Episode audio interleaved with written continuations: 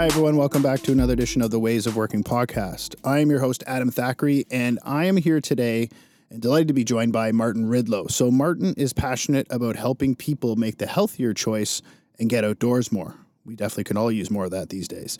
Uh, throughout his career, he has helped build products, services, companies, and communities around this passion. He has translated his marketing experience at Procter & Gamble, Minute Maid, Universal Studios, and Campbell's into a methodical approach for developing strategies, brands, and marketing campaigns for small businesses and communities.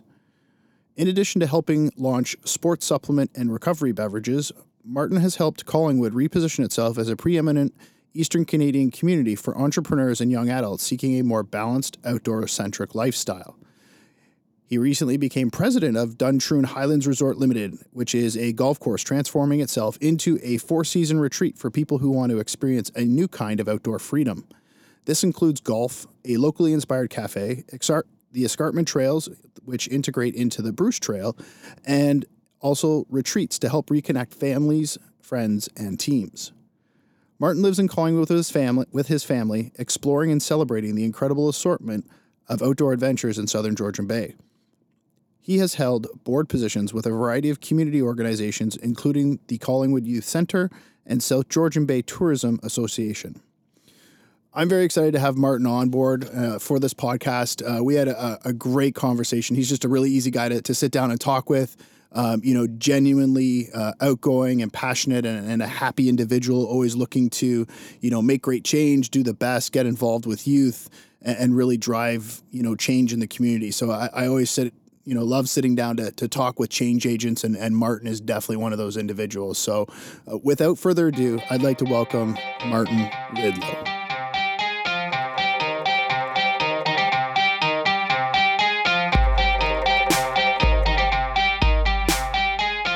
Martin Ridlow here today. Thank you very much for joining the Ways of Working podcast. Very happy to have you here. Thanks for joining. Great to be here. Amazing. So uh, we were doing some brainstorming back and forth, and immediately your first story that came up, and what really got me curious was around this first free New Year. So, so talk to me yes. about, a bit about this because you've had a number of you know transformational things, which I think is amazing. But this one, I was just like, wow, that's it, it got my my curious juices going. So, can you talk a bit more about that? Mm, for sure. So, my family originally comes from the Czech Republic. Okay. Uh, yeah. My mom and dad came here in '68 when the Russians rolled into Prague. Yeah. And uh, they literally had knapsacks on their back, and wow. that's that. Yeah. That's what they grew from. Um, so I'd always been inspired by the stories, what's going on back in you know the homeland. And uh, when the wall started coming down, so to speak, in '89, yeah. um, we just managed to sort of get a flight over there, go over there. Uh, my grandmother had actually died, so it's just one of those things. That it all just happened that we could actually go back. And remember, they weren't allowed to go back. If they would have gone back prior right. to that, they probably would have been put in jail oh for a whole bunch of years. That's crazy. Um, and our family was one of those families that was uh, I would say, identified by the communists as being uh, far too unwanted uh. in the Czech Republic. so it was one of those things where they had to be careful. So this yeah. is our first chance to go back. And uh, it happened to be just around Christmas and New Year's. And uh, so they hadn't celebrated New Year's, um, not since 68 actually since like 48 when the communists actually wow. took over, right? The Russians just rolled in with their tanks in yeah. 68, but they had been under communist rule and my uncle had been in jail for 11 years, my aunt had been in jail for another 8 years. Wow. Like it was one of those things that the family had been persecuted as had many others uh, since 48. Right. And all of a sudden, we're on the main square, like Wenceslas Square. Yeah. And it's like 10 o'clock, and my parents like, you know, we're going home. And I'm like, I'm not going home. I'm staying here. like I'm 20 years old, 19 years old, sure. first time over there. And um, you know, I'm a Canadian. Um, I haven't grown up over right. there, and I just managed to scramble up on top of the tree. People are saying, "Make sure you don't break any, break any branches and yeah, stuff like yeah. that."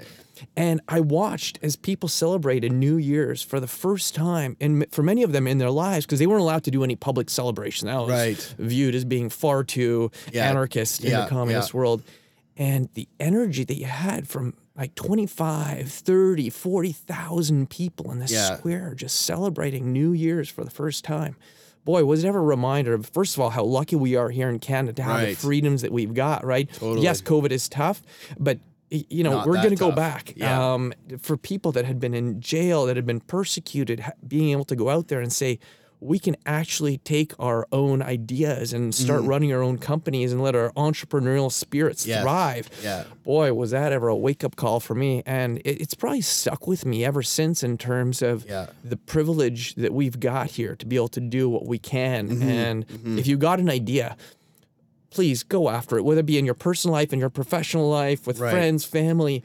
Don't just think about it, do it. do it. I, I think that's a big deal. It's just to get into do it. Do you think that that like you, you mentioned a bit? So that's obviously spawned. You know, your you know you mentioned about being a, a strong individual, growing in health and, and mental, but as well as you know you're involved with a tremendous amount of entrepreneurial work, um, both now and in the past. Has that been a, a key driver? That perseverance, that resilience.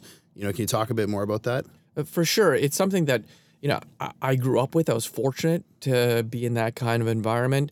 Uh, I went to engineering at uh, Queen's University.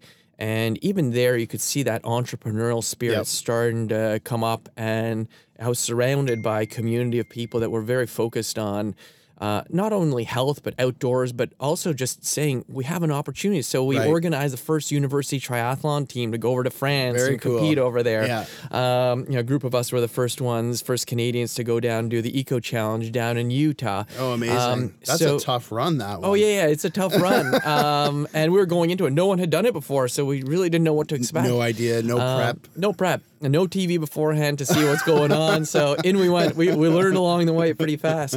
Um, so I think it's been one of those things where getting exposed to those opportunities where you just have to seize the moment has certainly grown that entrepreneurial spirit, but I think has also built up the resilience because, you know, as you can imagine, the Eco Challenge, day three, you haven't slept, you haven't eaten properly, you're tired, you got swollen blisters, Yeah. your teammates are getting sick. Um, how do you fight through that? How do you go off and get to the finish line? And it's something that I think in youth that we see growing up right now, it's so important to give them those opportunities to learn how to persevere, how to have the resilience to say that didn't work out, but how do I keep on going at it? Yeah. Um, and the opportunities are there, and there's some wonderful youth that are really doing that. But I think we have to continue giving them those opportunities to succeed and Yeah. fail. Totally. And and what are some ways? Because obviously we're in the midst of COVID, and you know that's a, it's a challenge. But as you said, there's obviously been far off, uh, far worse situations that have taken place in history. Um, what are some ways that people can work on that, both youth and those uh, even adults right now? Because it, it is a tough time for those who haven't faced any sort of challenges uh, of this nature in life. What are some ways that they can deal with it now and better mentally prepare themselves so that they can just continue to flourish? great question. I think a lot of your other um, guests have touched on this, and that's the connection with the outdoors and staying active, moving the body. Um, and it's interesting, we're now learning far more about what's important in terms of how our bodies work and how our minds work. Uh, and it's actually become a bit of a passion of mine, Yeah. figuring out the connection between the mind and the body. Uh, and what they're certainly seeing is that physical health is important, but it's equally important for mental health, and they're truly connected. Yes. So one of the things I'm encouraging, you know, our staff to do, friends, family, is just get outdoors, seize the Mm-hmm. opportunity to go out there. And we had a group that was cross country skiing, and we're trying to see how many cross country ski kilometers we could log this su- uh, this winter. And you know, my buddy, I think he got up to 2,300 kilometers. I was at a lowly 1,700 kilometers. Right. This is the kind of gang that we're hanging out with. You're sitting down too much, right? that's right. You know, I got to work on it next year. But you know, that kind of a challenge was one that we just created for ourselves and seized the opportunity. We're fortunate to be here in South Georgian Bay, where you can go out there and cross country Mm-hmm. Yeah. ski. The number of people that I heard about going snowshoeing and discovering new areas of the Yeah. Bruce Trail that they'd never seen before. Um, I think is fantastic, and that's certainly something that right now, as we head into the spring, the summer, the hikes that are available here, the bike rides that are available here, the paddling that's available Yeah. here, we're so fortunate to have that. And I think that's really important as people work through this tough time is to actually build into their days that time where they can get away from it all, Yeah. get outdoors and be active. And it's hard. But I know I always start my week with actually going, where are my workouts and my time outside going to be? right. And then I cluster the rest of my week around because I just know it's so important for my mind and my body to be strong. Um, what can youth do? I've been a big advocate and I continue to be a big advocate of giving youth a chance to do co ops. Um, Get actual work experience. And in this day and age, getting work experience, if you have work experience in a field, you are head and shoulders above the next candidate Yeah. Yet it's so hard to get it because so many companies are going, I don't want to take the risk on. Um, and, and, why is that? Like, what what is the risk? Uh, like, obviously, there there's damage that can reputational damage or loss, but like, is there really that great of risk? Like, I don't think there is. Yeah. But you need the time to manage that student Right, as you're going do. through it. And I think that's probably the biggest fear that companies have, and rightfully so, that they don't have the resources. They're running tight. Right. So is this student going to work out? And is are they actually going to help me, or Yeah. is it going to be more of a hindrance? And I'm just going to invest time that's going to disappear into thin air. Um, you know, while I was over with the town of Collingwood, we're fortunate that we ran a summer co-op program Mm-hmm. for uh, primarily business students to be able to come in there and work at the business development center. We had a summer grant Nice. uh, for that. And we've had a number of students go through that. And it's awesome seeing them grow Yeah. and uh, expand their careers and come back and then go, yeah, you know what? That was a really neat session. I learned this and this, Martin. Um, and we've been able to been able to repeat that this year actually at Duntroon Highlands. Right. Um, we actually hired a Dalhousie co-op student who grew up here in Collingwood, Yeah. got a subsidy from Dalhousie, and they're our business anal- analysts right now during March and April. Perfect. And it, the timing is impeccable, right? Because this is when we're working on finalizing our business plans for the golf season. Mm-hmm. So he's digging into all of our numbers, coming up with a business plan, making recommendations, reviewing the data some more, reviewing Yeah. the survey data, so that what I would normally never be able to find the time to do, or I'm doing it at midnight, yeah, he's actually learning from it. And we have our weekly calls every Monday. He's out there at Dalhousie. It's Yeah. virtual. Um, but it's really neat to see how he's growing and how he's learning how to write recommendations, how to set up agenda meetings, how to do action items, how to write a business plan, how to analyze data. amazing. Um, and does it take time? Sure. But think of how much further ahead he's going to be now that he's going back and he's going to be able to say, I have had a chance to actually work on a real business and real business cases. And that's where I put the challenge out to other companies to go, there are opportunities and there are students out there that can fit it. Go Yeah. through the usual recruiting process, seek out some of the summer grants that are out there, some of the student grants that are Yeah. available. And I think in a lot of cases, you'll find that you're actually inspired by what the youth can bring back as well. And that's certainly what this student has done. It's been awesome. He's actually Yeah. made several observations that has helped us focus and really make sure we're relevant to younger adults. So do you think it's uh, like it, it's it's great? I think one that you get mutual value there, right? Because that's always a challenge too. Is that you know as a and usually it's middle management who is um, some consider it being stuck with bringing the intern or co-op in. But to your point, I think it's a great experiential learning exercise. And in turn, if they're a high you know performing individual or looking to be, they're going to do great things, and you're going to learn typically as much from them as they will from you, and you are going to get value out of it. Um, do you think it's an educational piece where you know companies aren't aware of just what's uh, you know valuable or available to them, or is it more of and, to be blunt, it's not it's not a laziness piece, but it is might be they just have too many things on the go that they can't prioritize that little segment of time. You know, as you indicated before, to stop and look at it and say, okay, what are we going to get out of this? Let's bring them in. There is a slight investment of time, you know, a few hours to, to ramp that individual up, but it's also a trust to let them go and do stuff, to fail, to learn, to grow as well, right? So uh, I think it comes down to priorities. Hmm. Uh, I can never recommend that all companies should be pursuing this if Sure. it doesn't fit into their priorities. Yeah. Um, and if they don't see that youth, for example, is a core area where they want to be investing time and energy into, and that's to- totally fine, right? A. Yeah. good business is all about making decisions and Yes. saying no to certain things Yeah. In our case, we've said youth and giving youth opportunities to work, get Mm-hmm. outside, be active is our primary give back to the Right. community.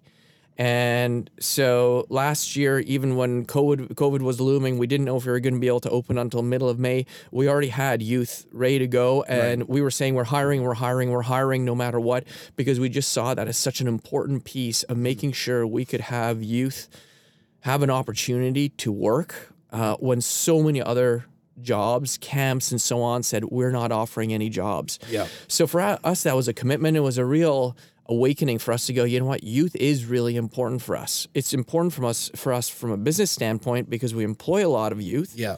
It's important for Stacy, my wife, and I because we just believe that giving youth opportunities is something that uh, we've always viewed as an important part of our lives, and we've always been there to help support youth.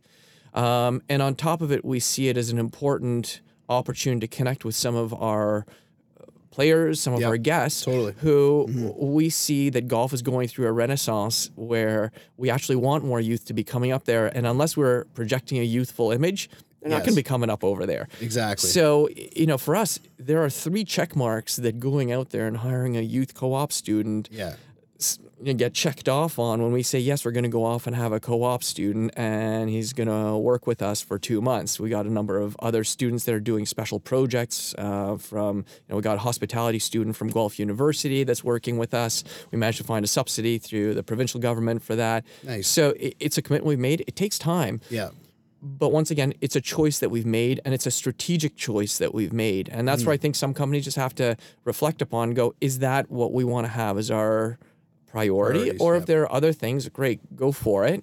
But certainly, if youth are your priority, and you see giving youth um, a chance to work, there are so many grants, so many opportunities, so many co-op programs now Yeah. that are out there and available for those youth to be able to come in and join those companies. And I, and I think that's mean I think it should be a priority because one of the challenges is that a lot of youth, even university kids, they're not prepped for the real working world, right? They don't learn sales, they don't learn finance, they don't learn project management, they don't learn any capabilities of resilience or perseverance, all critical thinking. Some of it's taught, but it's more theoretical, or they don't spend enough time in it. And there's not, to your point, you don't get the experience. So you might get the book aspect of it, you might get a bit of the back and forth, maybe some case studies, but you're not getting the experiential learning that you would get with an internship. So, you know, kudos to you guys for doing that. Um, you mentioned Duntroon Golf Course. You've obviously purchased that recently after you know you've transitioned out of your role as economic director in, in Collingwood. You're now running the Duntroon Golf Course, um, but you have a much grander vision for it. It's not just simply a golf course, if you will. Um, tell us a little bit more about it because I think it's really neat that you're encompassing some of those big beliefs that you have. Absolutely. So, Duntroon Highlands Golf has been there since '86. That's when they opened, uh, and the Sampsons did an amazing job. Uh, Dalton Sampson at the time was sort of the head of the family, and they took a bunch of cow pastures essentially. And clean them with their hands, with their friends, and create this incredible golf course located uh, high up on the Niagara Escarpment. It's actually, it's actually Ontario's highest golf course. Nice. Um, spectacular views. Uh, the headwaters of the Batteaux River over there. Uh, the Bruce Trail intersects the property now. We actually made that move with the Bruce Trail last year, where they actually cut a whole new three and a half k section. That's awesome. Um, so we didn't get to do the ribbon cutting last year, but we'll do it once the Bruce Trail opens up again. Um, so it's this incredible location. Uh, next door, we've got Highlands Nordic um, that uh, has been around and actually started off at the same time as the golf course from the same Okay. clubhouse. So Yeah. there's a history of working together there. And we actually discovered the property by skiing at Highlands Nordic and going, what's this golf course doing? And wow, this great area. And what's happening? It's one of those things, right? This missing gem we haven't seen. And well, just exactly. um, so um, it was an opportunity that just the timing presented itself to be just the right time where.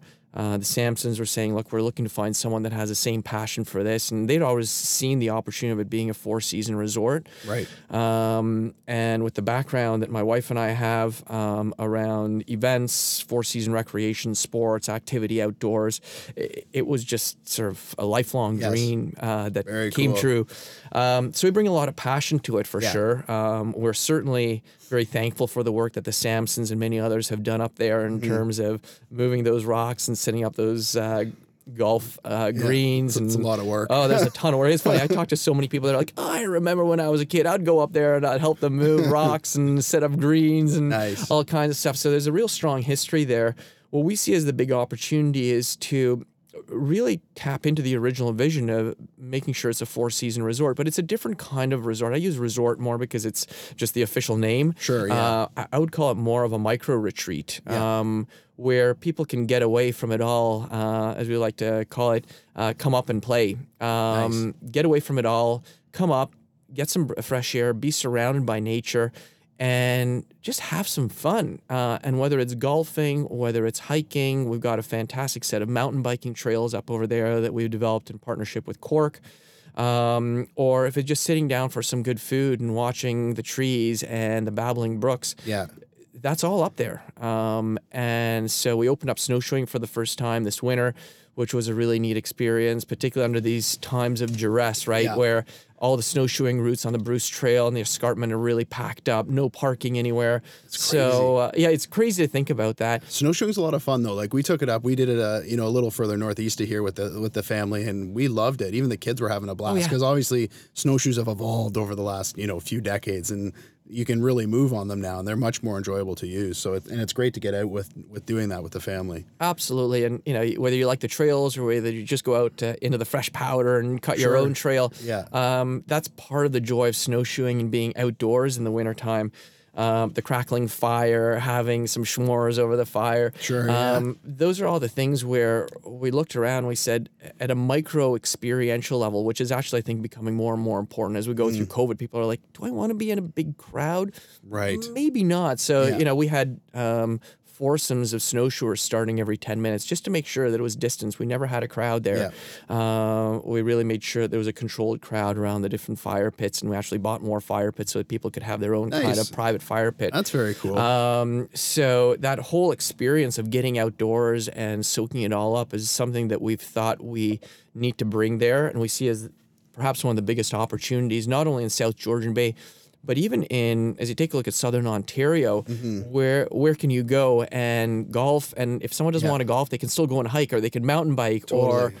If they want to do some yoga, we got a fantastic spot up top where these incredible views unfold in front of you. The birds are chirping, the wind is blowing through the trees. Like you look at it and you're like, is that for real? I'm like, I- go there every day just because I get away. Sure. And that's something that we want to share back with the community. And that's really what drives our passion for Duntroon Highlands and what we're creating there. Very cool. I think that's amazing. Even like the the, the story you're telling around, I'm like, I want to go out there. I was actually trying to bid on a rotary.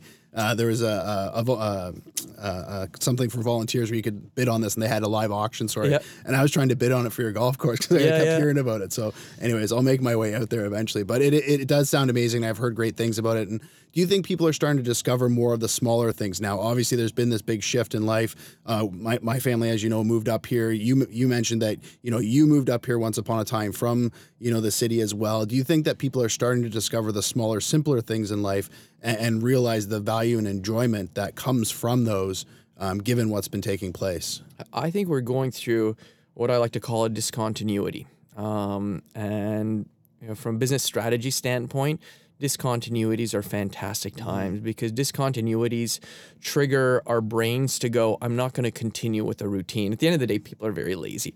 Uh, they, like to continue doing what they've They- been they doing. really are. They Um, really a- are. a- And, you know, people go, well, that's a bold statement. I'm like, it's actually the way our brains are wired, right? You have your different neurons that connect up in your brain, and once they're Yeah. connected up, they want to stay that way. They don't like changing the way the telomeres and all the different aspects of the brain are connected. And so that discontinuity forces something to happen where all of a sudden we go, you know what, we have to change our habits. And Yes. In doing that, there is an opportunity to rethink and ask the question, why am I why have I been doing this all the time? Right? Why have I been driving 45 minutes in traffic to and from work when right now I can actually work virtually from my house and probably the company is going to be doing that for the next foreseeable future. Yes. Um, maybe I don't need to live in downtown Toronto. Maybe I can live in Collingwood or in South Georgian Bay because Yeah. I don't need to be doing that Yeah. drive anymore.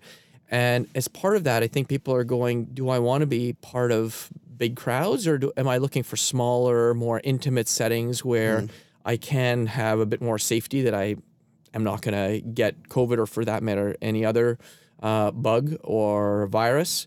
But I think it's even from a the standpoint of discovery, um, being able to find things that you don't always see in the regular tourism guides. Sure, um, yes. Those undiscovered gems, and know, I think Scenic Caves, for example, has done a fantastic job with that. Where you know who's been in a cave in and around Southern Ontario? It's Yeah. one of the few places where you can go and do that, and the suspension bridge and the Yep. discovery trails they have there.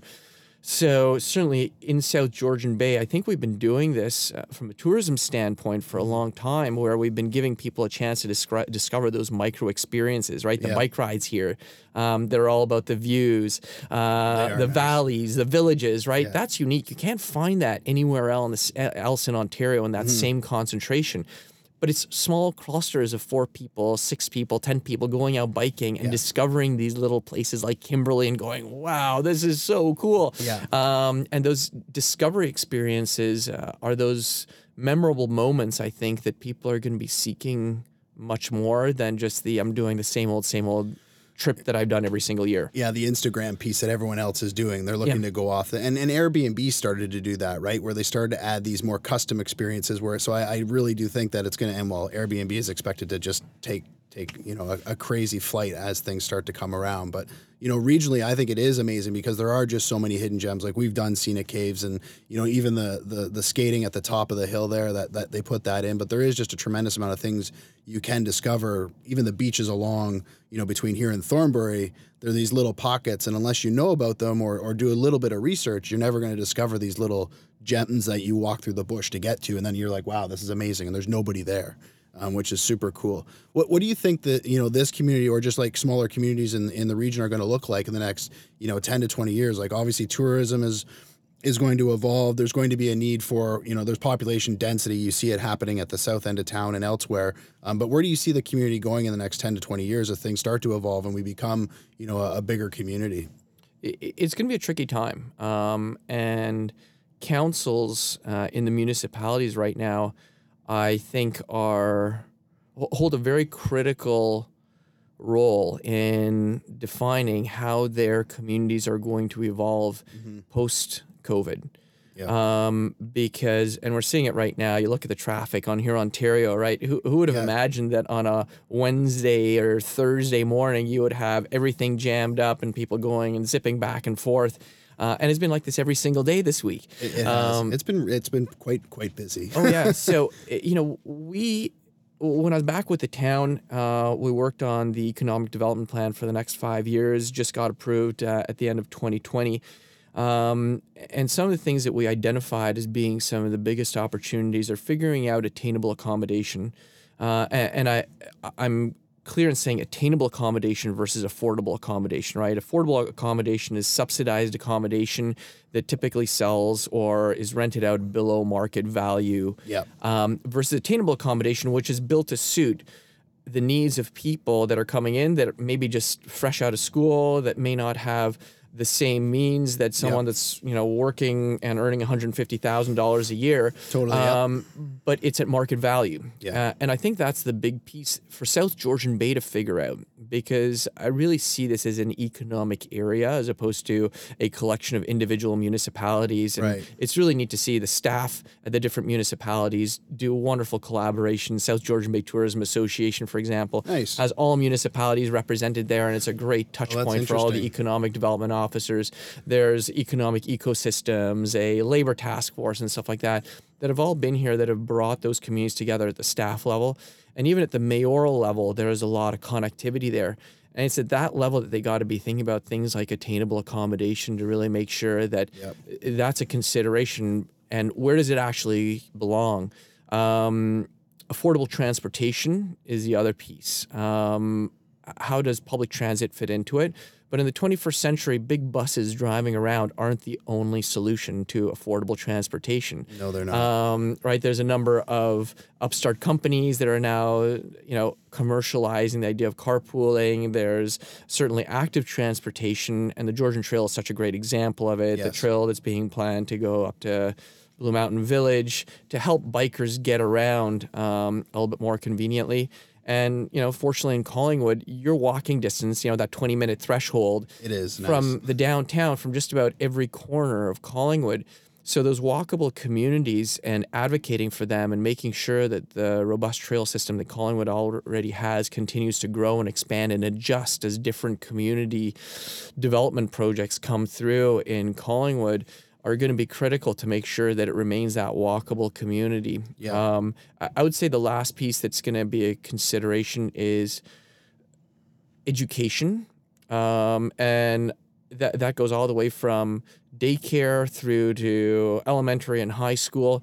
But even what can Georgian College provide, or what can other universities provide by having satellite areas in here where they can do projects, where they can test out things, where they can innovate, create, um, and that's absolutely critical to make sure that there's a skilled labor force here to support the companies. Because what we don't want to become is a hollow community where people don't work here or they just work virtually here, and the companies here have to draw people from much broader areas to work here. That that hollows out a community. Yeah. Um, you know, in some municipalities down closer to the GTA, they may only have 10 or 15 percent of their people living in that community that work at the companies located there. Based on the Maclean's study that was done uh, last year, we got ranked as you know one of the top 25 communities to watch in Canada. Um, the fact that over 65% of people live and work in this community was highlighted as a huge, huge advantage because you can then walk and bike to Totally. your work. And it's a whole different level of community connection that happens. And our farmers market, of course, is such a great example of that. Yes. It it goes back to what a farmers market was 150 years ago, where you had a chance to reconnect with your community, with your friends. And you know the BI has done a great job of fostering that, and it'll be fantastic to get back to the farmers market again once we get through COVID because of that community connection that it draws. And once again, you see the youth there working, and they're then finding jobs through that, and they're employed there. Yeah. And so that whole piece around education and making sure that that education is connected to the work that's available here is important so that you don't hollow out that community now and over the next 20, 30, 40, 50 years. Right. Do you think with the education it's going to evolve too, right? Because traditional education um, obviously has its merits, uh, but it also has its challenges. You know, back to the experiential side of it, and just the the need to to go to necessarily an institution to learn everything. Do you think we're going to start to see more experiential learning open up that might have hubs like you've seen Seth Godin offer these, you know, alternate MBA programs. You've seen others that are, you know, prominent individuals who have been successful in the entrepreneurial space open these up. Um, there's one down in Niagara region that does, you know, actually hands-on uh, traditional masonry work and other things. So, are you? Do you think that's going to start to take a greater hold here because it is focused around growth? It is an entrepreneurial region, um, but it's different than a a number of the other areas, right? It has its own unique flavor here. A- Absolutely. And I think Georgian College has actually been doing a great job of that. Um, they've worked over the last three years to actually develop tourism programs as well as technology programs over at Georgian College because there is such a need in this area Yep. for people with those skill sets. But it's a very symbiotic relationship. Those students have a chance to go and work right in the core of one of the major tourism hubs in Ontario, whether it be Blue Mountain or you know up at our golf course or at Scenic Caves. Yeah. Get that hands-on experience. And you know, as we evolve in the 21st century, that connection between tourism and tech is only going to grow. And for us to become a hub where you can get that experience for tourism and tech, tech and how they come together, I, I think is a huge opportunity for us. And, and the pieces of the puzzle are starting to come together. Um, Blue Mountain is very aware of that opportunity. Um, certainly, the accelerator and Georgian College, as well as some of the employers here, are really starting to say, yeah, you know what, we need to advocate for tourism, but that technology piece linked into that tourism aspect is important in making sure that the kinds of knowledge experiences that are given to those tourism students Yeah. marry up with the real needs of the business. You know, Yes. people go, tourism and tech, what are you talking about, Martin? Yeah. So, you know, I take a look at snowmaking. Snowmaking has become a high, high tech endeavor for any one of our ski hills to take Right. on. Um, whether they have a custom built one like Blue Mountain has, Mm-hmm. or whether they purchase one like Osler or Alpine. Um, the need to maintain those, the number of computers that are required to constantly manage and adjust them, to draw the right kind of water, to make sure the water consistency is there, and even then to make sure they get groomed properly, right? Because if you have a pile of snow and you groom over it, you may have only a foot, you know, 10 meters away, but under the gun, you may have three meters of snow. Right. How do you know that when you're in a groomer? You don't unless you have satellite imagery that does it. So there's another company that's developed an app and whole system for that here. That's very cool. Um, so that opportunity to marry tourism and tech is here, and I just use that as an example because I think Sure. snowmaking is familiar to everyone. Yes. But you know the list can go on in terms of manufacturing, even up at our golf course. You know the use of iPads to check in people and the system, the back end system that we've got through Lightspeed. It's a completely technology driven platform that we've got summer students up there right now already, just making sure that all the memberships are loaded, that all the programs are ready to go so that people can sign up virtually, can they can check in virtually. Um, and that is the reality of today's industry that you need to be technologically oriented. Yes. You know, you take a look at someone like um, um, Spirit. Um, uh, forgetting their name, uh, Free Spirit, Oh, Free Spirit, um, yeah. right? Their center over in the Beaver Valley has been taking appointments over computers where they've actually, instead of having people drop by, they had to book themselves into the different Yeah. slots in there. Once again, what system are you going to use? How are you going to make sure that stays Totally. active? You need someone doing that. Social media, Instagram, once again, that knowledge of tourism by technology is integral to them making sure they can keep up with the times and continue to offer great experiences to people, which they did a great job of throughout both the winter and the summer. Um, but again, they grasped onto technology and they ran with it. Um, and that's where this whole notion of tourism and tech and letting students get real experiences here in South Georgian Bay, I think is a huge opportunity here. Yeah, it's amazing. I think it's great, and the the the understanding of technology and what's going to be of value to you, because a lot of people see a lot of great tools and technologies, but actually understanding it and then being able to apply it is significant because there is that disconnect with businesses because their, their core thing is not technology but as you said and you know it's been written about that we're, we're in the age of software we're in the age of digital. Every company is a tech company or you should be gearing yourself towards it because otherwise you're you're going to fall behind. You already are behind and so I think it's really great that companies are acknowledging it. I think there is a lot more work to do, um, but that's also the opportunity, right? I think there's just Yeah. tremendous that can take place. Do you think that we're going to have, you know, with you know the the tourism and technology? Um, you mentioned your wife and yourself have a tremendous background in in events. Um, I, I've always wanted to go to South by Southwest, but I haven't had the chance to. Um, and maybe next year I will. But do you think that we could adopt, or we're looking to to get into that sort of um, experience up here? Because you know, no longer do people have to be, um, you know, working downtown Toronto, working in a, in, a, in an urban core. They can then use these. Uh, use the area such as South Georgian Bay to come up here and have those. They're not offsites; they're more experiences, and, and it provides a much more you know deep relationship with whoever's attending. I think you bring up a wonderful concept, uh, and I have seen a few places sort of start going. Wait a second, outdoors and experiences, and connecting that into a retreat or reconnecting with teams. Yeah. um, is a huge opportunity. I just saw a post from Barrie uh, and their BIA. Um, saying, hey, you know what, come down to the waterfront and organize your team getaway down Oh. Yeah. at the waterfront. Wonderful initiative. Smart. Uh, I think here in South Georgian Bay, uh, and I actually think with the founder and Brent and I have brainstormed this in the past, that opportunity to create something where you can be outdoors and you can be inspired by it, you can be energized by it, uh, and create unique connections.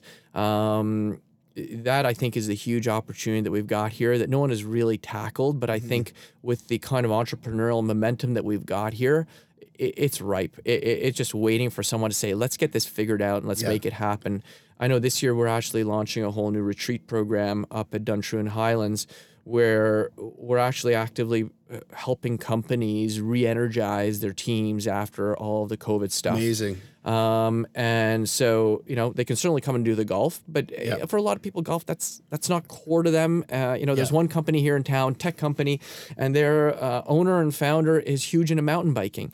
But there's no place where you can go cross country mountain biking here and be able to come down, have a local beer, have some good food on the patio, maybe have a nice campfire at the end of the day, and just really connect with your uh, your with your team in a way that is authentic to the culture at that company. Mm. Right. Well, we can do that up over there. Nice. Um, if you hiking or yoga is more part of it, or you want to structure a full day retreat where you can start off with sunrise yoga, you want to have a nice healthy breakfast, you can go for golf, you can go hiking, you can finish off with a campfire, and have interspersed in there various moments where you're talking about your culture and team connectivity and strategy that's all possible. Um, and I think that notion of doing it in a big conference room, I- think has faded out of people's memories because they're Yeah. realizing we're not going back to that for the long t- for a long time yet. No. But I, I think that they've become much more conscious of the revitalizing aspect that nature and the outdoors can provide with fresh air. It always boggled me. I think we've all been at the big conference, right? Where you sit in the conference room from 8 a.m. to 6 p.m. Then you have a chance to go and get changed, and oh, you're having drinks, and then you're out yeah. till one o'clock and dinner. And by third day, you're like, "Oh, I'm done. My, Yeah. my brain is tapped. It is. A- and the allowance for yourself time for time to get outside to just exercise. You know, you squeeze that in early in the morning. You get up extra early to go and do that.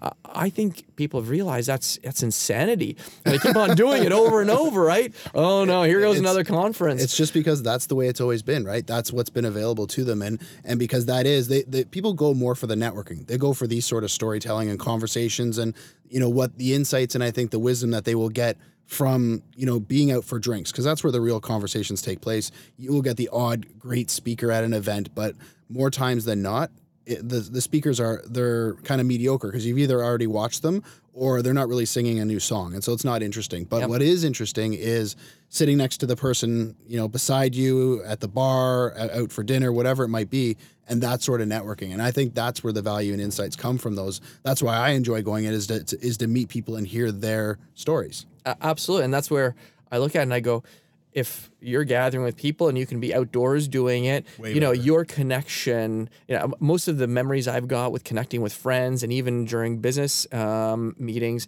has been in settings either where you're close to the outdoors or you're in the outdoors. Um, and, you know, I've had some of the best talks on hikes or uh, playing golf be- because I think it helps change the framework of I have to have a conversation to what a great place this is. I'm Yeah. really enjoying your company. Let's get to know each other a little bit more. And oh yeah, you know what? We can talk about business and networking, but it's not you know the sole purpose where that's all you've got in front of you. Yeah. And that's where I think, as I mentioned before, we've come to a discontinuity where people are going. That's been insanity the way I've been doing it. Why should I go back to that? And that's where we really want to pilot some of these new opportunities up at Duntroon Highlands this summer, where you can reconnect with friends and family in a whole different Mm-hmm. Very kind of way. We're actually super excited. We're going to be doing Christmas in July this year, Oh, neat. where families can go up to the ninth hole, which is sort of our signature hole. The whole Yeah. bay out, uh, bay unfolds in front of you, and we're going to set up a long table there, along with decorations on the trees, and Santa's going to come up over there. Oh, that's awesome. Because so many families haven't had a chance to connect during Christmas time, um, and for that matter, just connect. So that idea of doing it in the summertime, well, why not? Like, Sure. there's nothing stopping us from doing it. We're outside, and the kids can go running Yeah. on the trails, and The you can play golf. it, yeah. Um, so those are some things that we're looking at doing to help people reconnect in that outdoor setting, as opposed to just doing the same old, same old. Yeah, I think that's very cool. That theme of it, you know, it just because it is, it's literally totally different, unexpected. So I think people will love it, and you know, the kids will definitely love it because anytime Santa's around and you're, you're showing Christmas, so we'll definitely probably be there. So that's amazing. So you know, you, you mentioned, uh, you know, we we've talked and you had some books in mind, and you know, we're what are you know, you you read a lot. What are some of the big ones on your you know on your reading table right now, and and why do you feel those are important for you right now? So I'll tell you, I'll be totally honest about reading for me.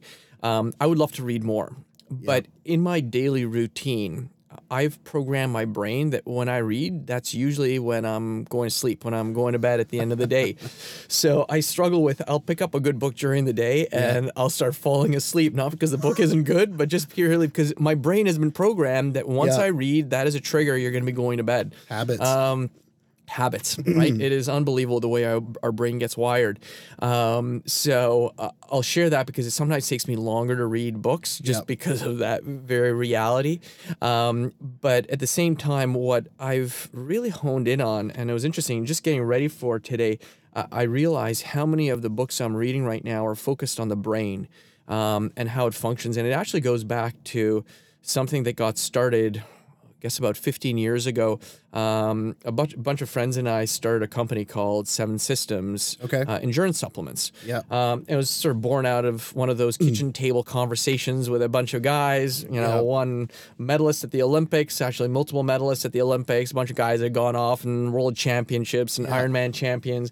And we're sitting over there and we're bemoaning the fact that you know, it would be great to have a supplement that you could get in one pouch that had all the key vitamins, minerals, antioxidants that you need, as opposed to having all these jars that you have to travel around with. Yep. So we came up with Seven System Sports Supplement, which had 30 pouches, just enough for a month, um, loaded with Very a cool. bunch of supplements in Yeah. there. And actually went really well for about three years. And then our supplier got purchased and a bunch of the SKUs got eliminated and they actually launched another product that sort of took ours and adapted Yeah. it just enough so that there was no copyright infringement.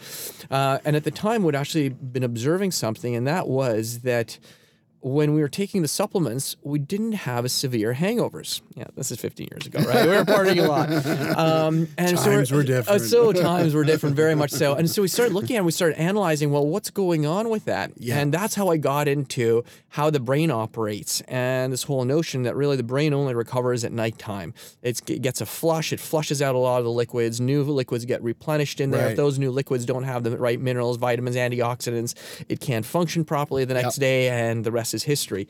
And we actually developed a beverage that was formulated to actually help people's brains recover and rejuvenate Cool. What is it? Renew, R E N U. There you go. Um, and um, so we're sort of still trying to figure out how to promote because we actually over engineered it. Uh, we put too much good stuff into it, so we can't make the margins work. Engineers over engineering something. Go figure that, right? And then you throw in a lawyer and an athlete, and it's it's just bad news. We've had a lot of fun doing it. Um, but interestingly enough, it, it got me into reading more about how the brain functions Yeah. and uh, what's operating there. And one of the books that I read, and I'm still reading through because it's a really thick book, um, is called Thinking Fast, Thinking Slow uh, by Daniel Kahneman. And he, he was a guy that actually came up with REM. Um, and he talks about these wonderful experiments that they did to figure out how REM works and how our different sleep patterns work and how that affects the way that we think and react. He didn't have, at the time when he was working on this back in the 50s, 60s, he didn't have the uh, technology that we've got right now where we can see different parts of the brain fire when you show them a certain picture or they're put into a certain uh, stressful situation. Um, and that's where some of the other books um, that I'm reading right now, uh, like The Brain by David Eagleman, uh, are really interesting because he's been able to juxtapose some of that science in with. How our brain operates and explaining why habits, for example, are so important. Right. Um, there's a really neat part right near the end of his book where he actually talks, and it's actually almost like Matrix like, where in the next 10, 15, 20 years, and Elon Musk is right in the middle of this, Yeah. we're going to have devices that connect up with our brains directly um, and interface with it. And we're going to know exactly that when we say, okay, we're looking to the left, there is something on the screen that's going to go to the left, and it's not going to be because we've got anything in front of us. It's just Right. we're plugged in. How we're going to be plugged in, that is beyond my Sure. engineering degree. but that whole concept is actually really interesting as you think about people that have uh, limitations, mobility limitations, or have been injured. Um, and it's almost like plugging in the device that you need for that specific task. Um, so that's another book that's been really interesting. Uh, and the last one I'm reading is actually Under Pressure, uh, which is by uh, Lisa Damour. Uh, and I think she was the author of Untangled as well, which is more about teenage girls and what they're going through right now. And it's just interesting, once again, she looks at it very much from a neurological brain function standpoint. Um, and particularly in this day and age where we've got social media, the stresses of what school you're going to go to, where am I going to get my work experience? Am I going to be successful? Am I not? And I think the pressure on women in particular, in terms of being able to do everything. I was talking about this with my you know 17 year old daughter, Yeah. and they're expected to do everything to this level, you know, right up top. Right. Eh, that's not possible. That's not No. feasible. But that creates a huge amount of stress.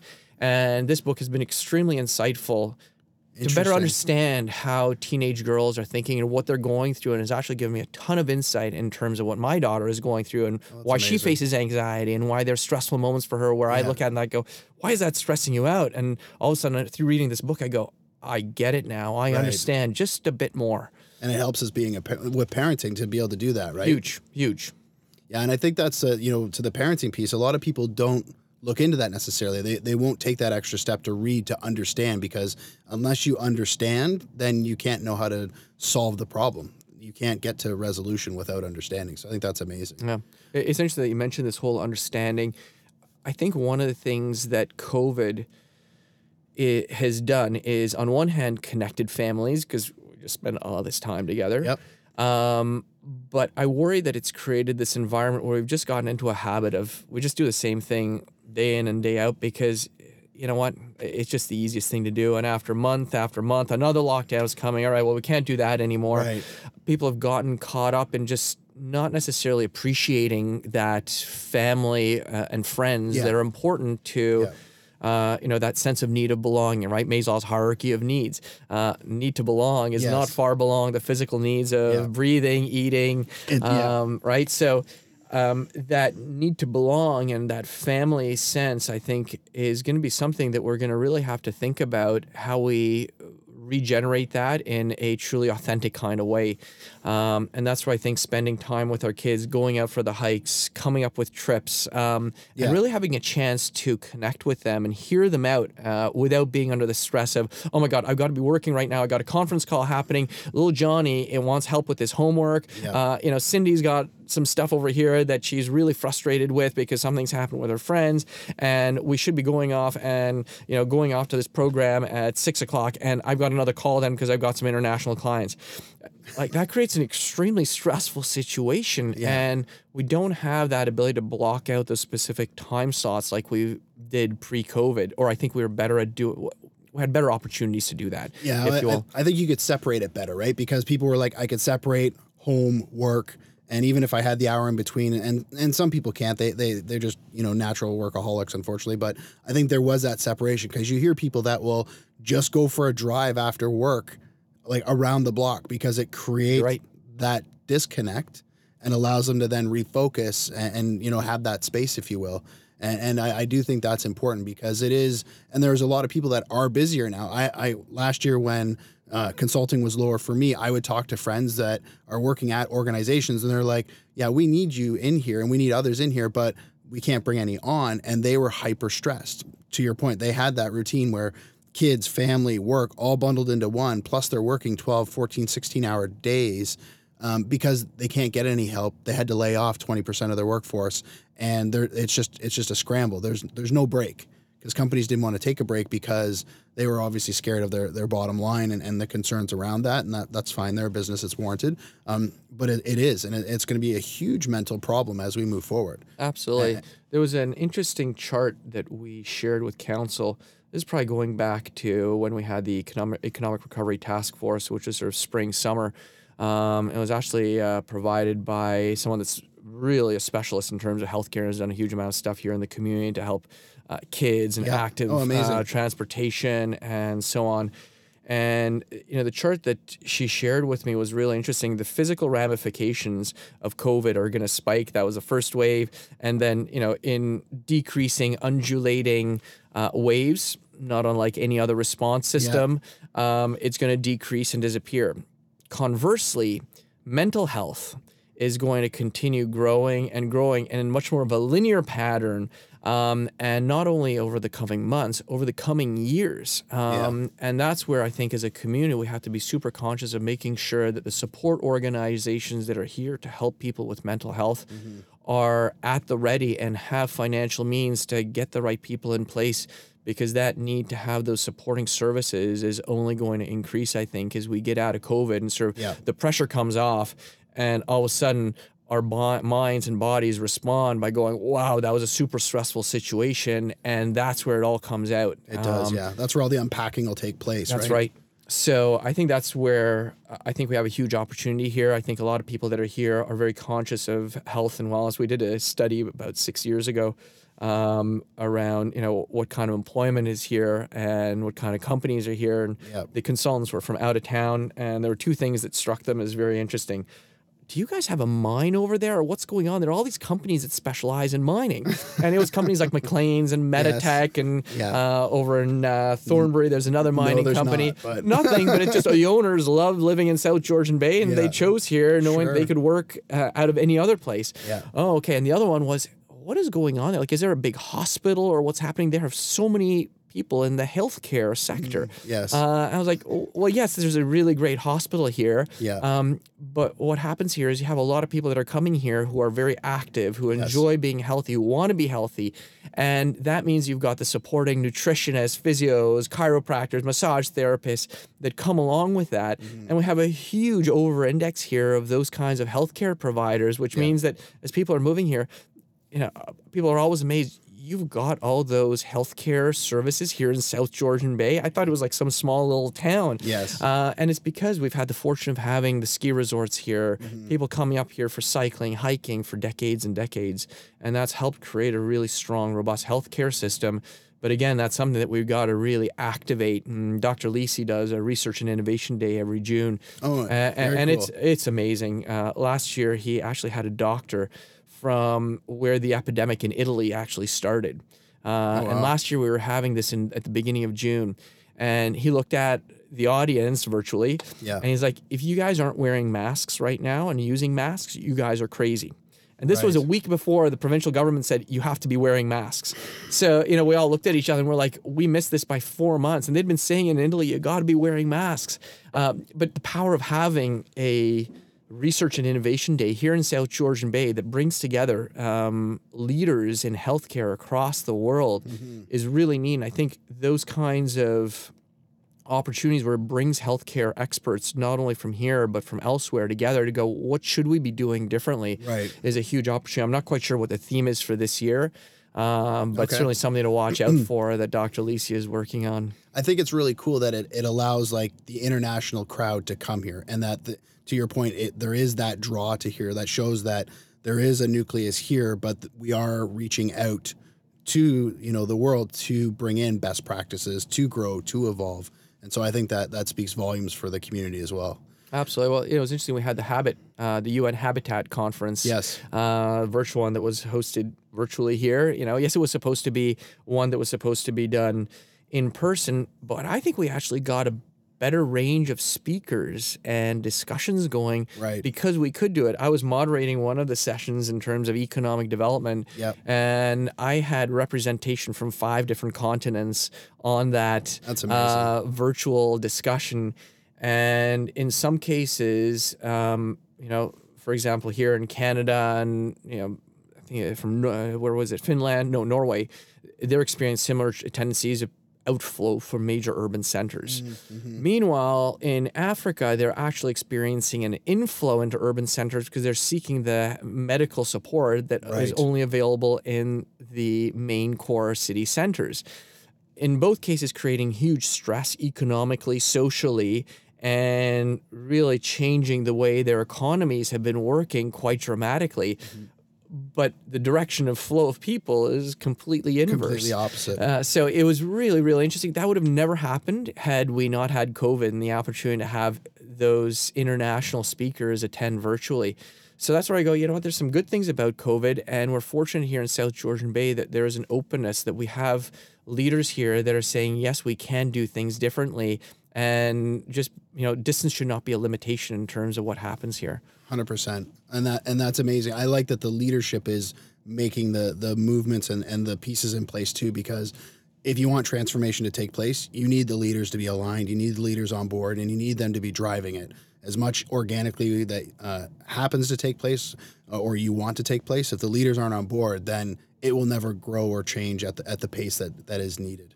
Uh, Martin, I, I feel we could talk for hours here, buddy. Uh, I want to thank you so much for joining today. Um, where can people find you? What's the best way for people to get a hold of you, either online, in person, where whereabouts? the best thing is just come on up to Duntroon Highlands, uh, go to the Yeah. pro shop and just go, you know, is Martin around here? and uh, likely I'll be out on the golf course or hiking or Yeah. just, you know, going out there and doing whatever we have to do on that given day. Um, otherwise, you can find me at Martin Ridlow at LinkedIn as well. And uh, those are probably the two best ways to get in touch with me. Awesome. All right. Thanks again. Really appreciate it. Uh, hope you enjoy the rest of your, t- your day, and uh, thanks so much for joining us. It's been great, Adam. Thank you. Awesome. All right, that's a wrap, everyone. Thank you so much for joining us today. We really appreciate you tuning in and listening to the Ways of Working podcast. If you'd like more on ways of working or have any questions, you can go to www.thack.ca forward slash links. So that's thack.ca forward slash links, where you can access all episodes, uh, previous episodes of the podcast. You can access interesting articles and insights around ways of working. And if you want to get in touch with myself, you can also, uh, you know, for discovery sessions or, or more information around ways of working, you know, I'd love to hear from you. Please feel free to reach out to me there as well. All right. So thank you very much and hope you enjoy the rest of your day.